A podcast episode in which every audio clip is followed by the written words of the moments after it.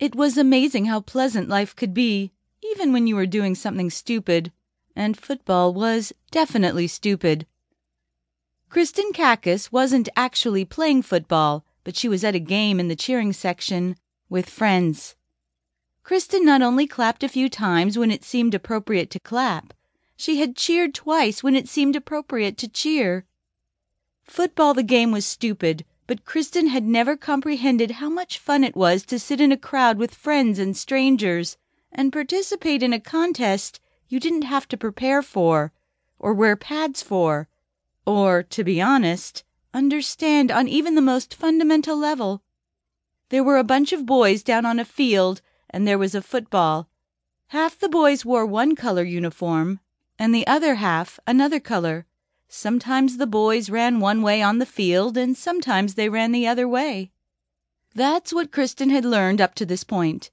It was stupid, yet she was having a good time, and a week after the chocolate shake incident her friends didn't ask what was up any longer. They just enjoyed the new Kristin. The strangest thing? Kristin had a clear memory of her old self, a clear picture of her reaction if she somehow found herself in the bleachers at a football game.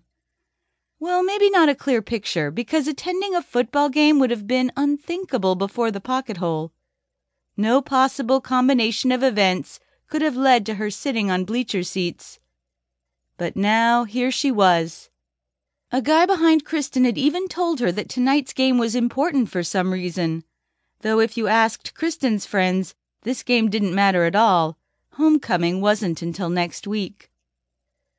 Regardless, loud, obnoxious people packed the stadium shouting and laughing and booing.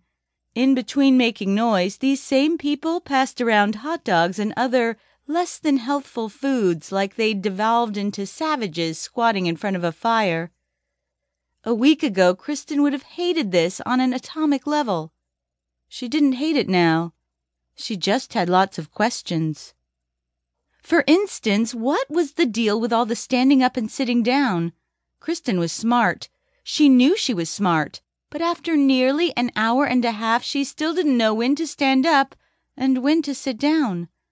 Forty five minutes ago she took it as a personal challenge to break this code, but she still got caught off guard often. Chad Chitley would throw the ball and another boy would catch it. But that didn't always result in the crowd standing and cheering. Then sometimes Chad would run and the crowd would stand up and cheer, but other times he ran and they would groan. Chad seemed to get tackled either way. It was stupid, but it was fun. There was something about being a part of the crowd. An indiscriminate energy hummed through the throng if you chose to tap into it. A benign mob mentality a rabble of rousers without pitchforks and torches.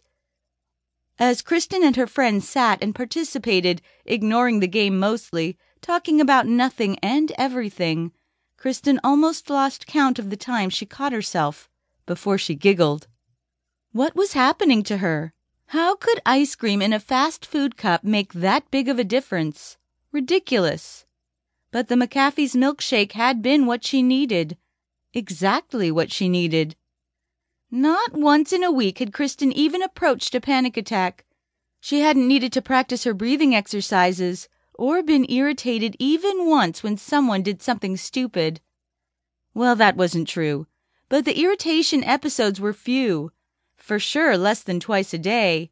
And now Friday night was here and football was part of her itinerary. She could almost forget about giant moles who could steal your heart and animated puffs of cotton candy called gallbogs that squealed and creed and then ate a dentist, lab coat and all. She could almost forget that. Only Kristin couldn't forget it at all. The world beyond the pocket hole didn't fill her thoughts. Her mind was too ordered, her to do lists too long to devote endless time to daydreaming.